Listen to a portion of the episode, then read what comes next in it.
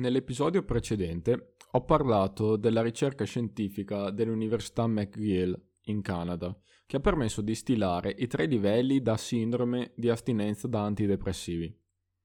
Il primo è sperimentato dalla maggioranza delle persone che smettono di prendere un farmaco antidepressivo e consiste prevalentemente in sintomi fisici che non hanno niente a che vedere con la patologia iniziale, ovvero la depressione, e che durano solo alcuni giorni. Il secondo livello prevede che ai sintomi fisici si aggiunga un ritorno dei sintomi psicologici per cui si era iniziato ad assumere il medicinale, quindi umore basso e sensi di colpa nel caso della depressione, oppure attacchi di panico molto più intensi del disturbo iniziale, che però nel giro di qualche settimana scompaiono. In una percentuale di casi, infine, questo stato di malessere si prolunga per mesi o addirittura anni e in più si complica, magari con l'aggiunta di sintomi che il paziente non aveva mai sperimentato. Questo è il terzo livello.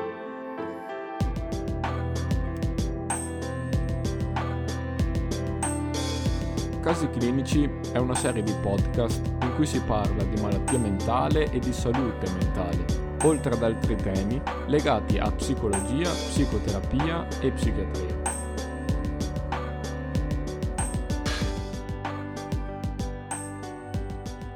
Nella comunità degli psichiatri questi dati e queste evidenze sono poco conosciute o se lo sono non sempre vengono accettate.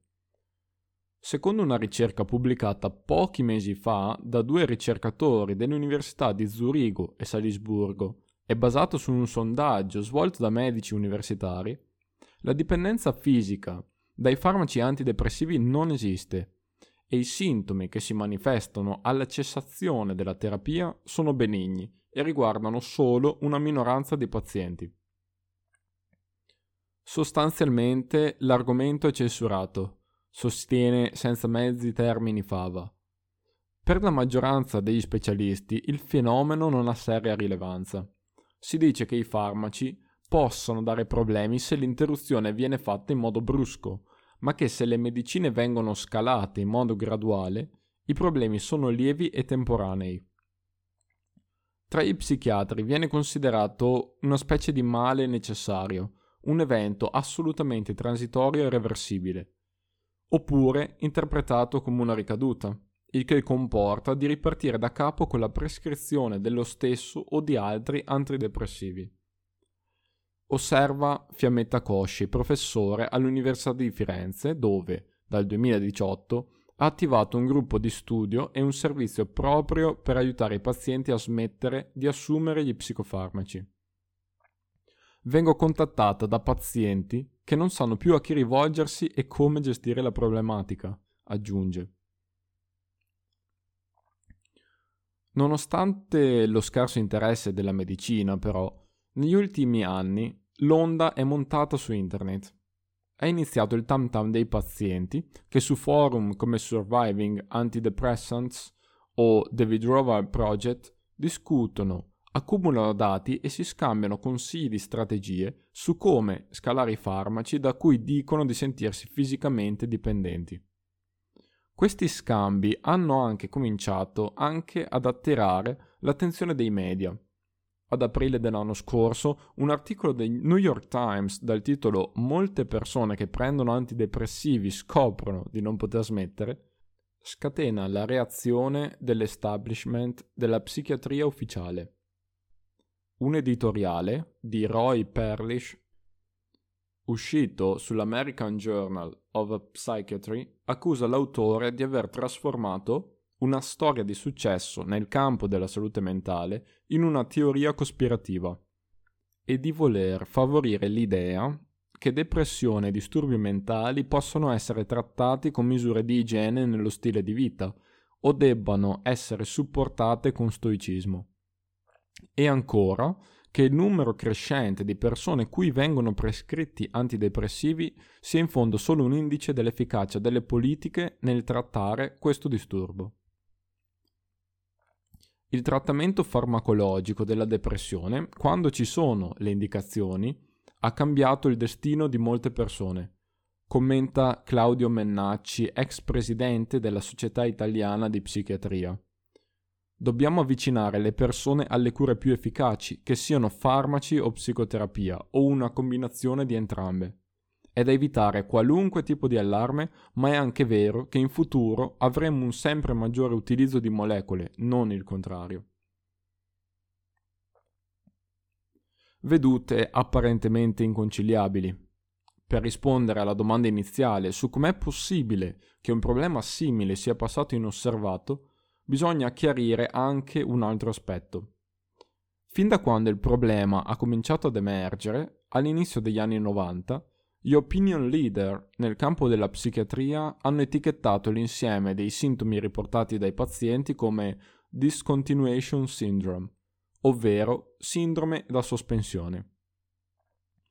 In quegli anni, nel dibattito rimasto tutto interno alla cerchia degli addetti ai lavori, c'era già chi spingeva per classificare la sindrome come withdrawal syndrome, ovvero sindrome da astinenza.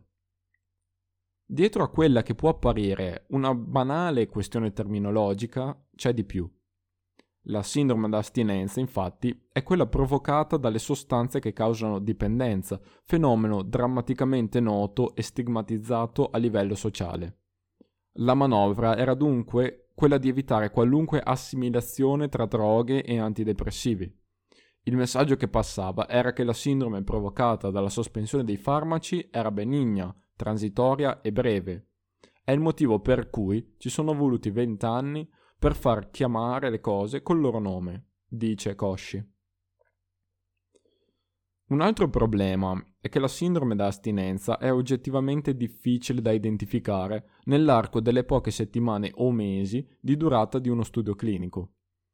In quel periodo è improbabile che si sviluppi una dipendenza significativa o che si riesca a farla emergere con la metodologia e i criteri statistici più comunemente utilizzati. E un'altra sfaccettatura ancora della questione è data dal successo stesso di questi farmaci in teoria dovrebbero servire per trattare forme gravi di depressioni. Nella pratica, data l'apparente scarsità di effetti collaterali, sono diventati farmaci sempre più prescritti per forme di tristezza che non hanno niente a che vedere con la depressione vera, magari in caso di lutto o perfino per un abbandono. Il lato più problematico della questione è proprio questo. Di sicuro non sono farmaci da prescrivere in 5 minuti, andrebbero sempre inserite all'interno di un progetto terapeutico, con in mente un obiettivo preciso, tenendo conto del fatto che possono peggiorare, invece che migliorare, certi quadri clinici, e che da soli fanno quello che possono. Dice Massimo Biondi, professore di psichiatria all'Università La Sapienza di Roma. È ovvio che di fronte ad una depressione grave, l'eventuale sindrome da astinenza passa in secondo piano ma la prescrizione facile e inappropriata o disattenta è effettivamente un problema. Proprio perché hanno avuto finora fama di farmaci con scarsi effetti collaterali, è facile che alla fine i pazienti finiscono per assumere, anche per periodi di tempo molto lunghi, terapie concepite inizialmente come un supporto farmacologico di durata breve o media, non certo per uso quasi cronico. Soprattutto negli Stati Uniti questo è un fenomeno ormai molto diffuso. Secondo l'analisi dei dati svolta dal New York Times, almeno 15 milioni e mezzo di americani prendono antidepressivi da più di 5 anni. Un tasso quasi raddoppiato dal 2010 e più che triplicato rispetto al 2000. Per l'Italia lo stesso dato non è disponibile. Quello che si sa è che da noi negli ultimi anni l'uso dei farmaci antidepressivi è rimasto più o meno costante o in lieve crescita, dopo però un decennio, all'incirca dal 2000 al 2010, in cui l'incremento è stato notevole. Dal 2006 al 2016 le dosi per mille abitanti sono passate da circa 30 a circa 40. Considerando solo le prescrizioni rimborsate, dal Servizio Sanitario Nazionale, l'utilizzo è di 40 dosi giornaliere per 1000 abitanti. Circa 28 di queste riguardano gli SSRI. La paroxetina, la molecola che in base agli studi dà anche la peggiore sindrome alla sospensione, è il principio attivo con il consumo più alto tra i primi 30 farmaci prescritti. Estrapolando i dati significa che in un anno circa 2 milioni di italiani, il 6% della popolazione, ricevono una prescrizione di antidepressivi. Negli Stati Uniti, secondo gli ultimi dati del National Center for Health Statistics, li assume quasi il 13%. L'interesse verso questi argomenti si sta risvegliando oggi con fatica. Un'altra revisione sistematica recente condotta da due psichiatri inglesi, James Davis e John Reed, ha confermato che più della metà dei pazienti che smettono gli antidepressivi sperimentano sindromi che definiscono moderati o gravi, che durano diverse settimane o mesi.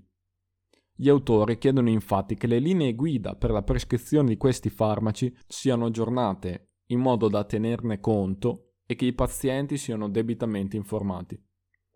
Almeno in Gran Bretagna, in questi ultimi mesi, il dibattito è partito. Come scrive Psychiatric Times, si comincia a riconoscere che i medici sono impreparati a questo genere di disturbi e incapaci di trattare o almeno guidare i pazienti e che c'è almeno bisogno di studi e dati affidabili per descrivere e misurare il fenomeno.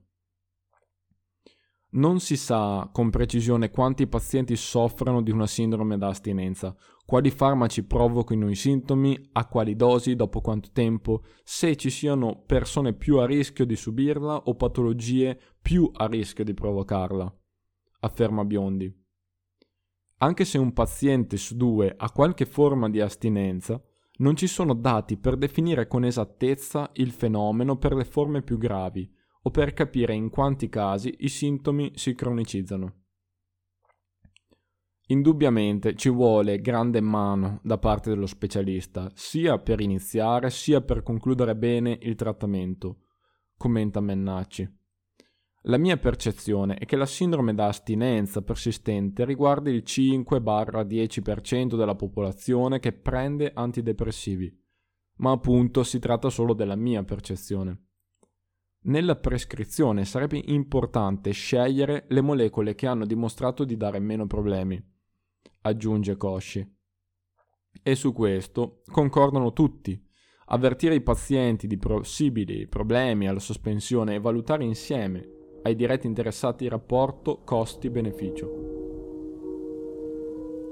È un argomento complicato e poco esplorato in cui si aggrovigliano tanti fili della medicina contemporanea la discrepanza tra pratica clinica e letteratura scientifica, il conflitto di interessi dei cosiddetti opinion leader e l'attendibilità degli studi clinici, il rapporto tra scienza e ideologia, e in cui dello stesso problema si costruiscono narrative diverse o addirittura opposte. Studi più approfonditi e dati più solidi aiuteranno ad orientarsi su quale delle due sia più veritiera. La sindrome da dipendenza dagli antidepressivi è il capitolo più recente di una lunga storia, per ora senza un finale.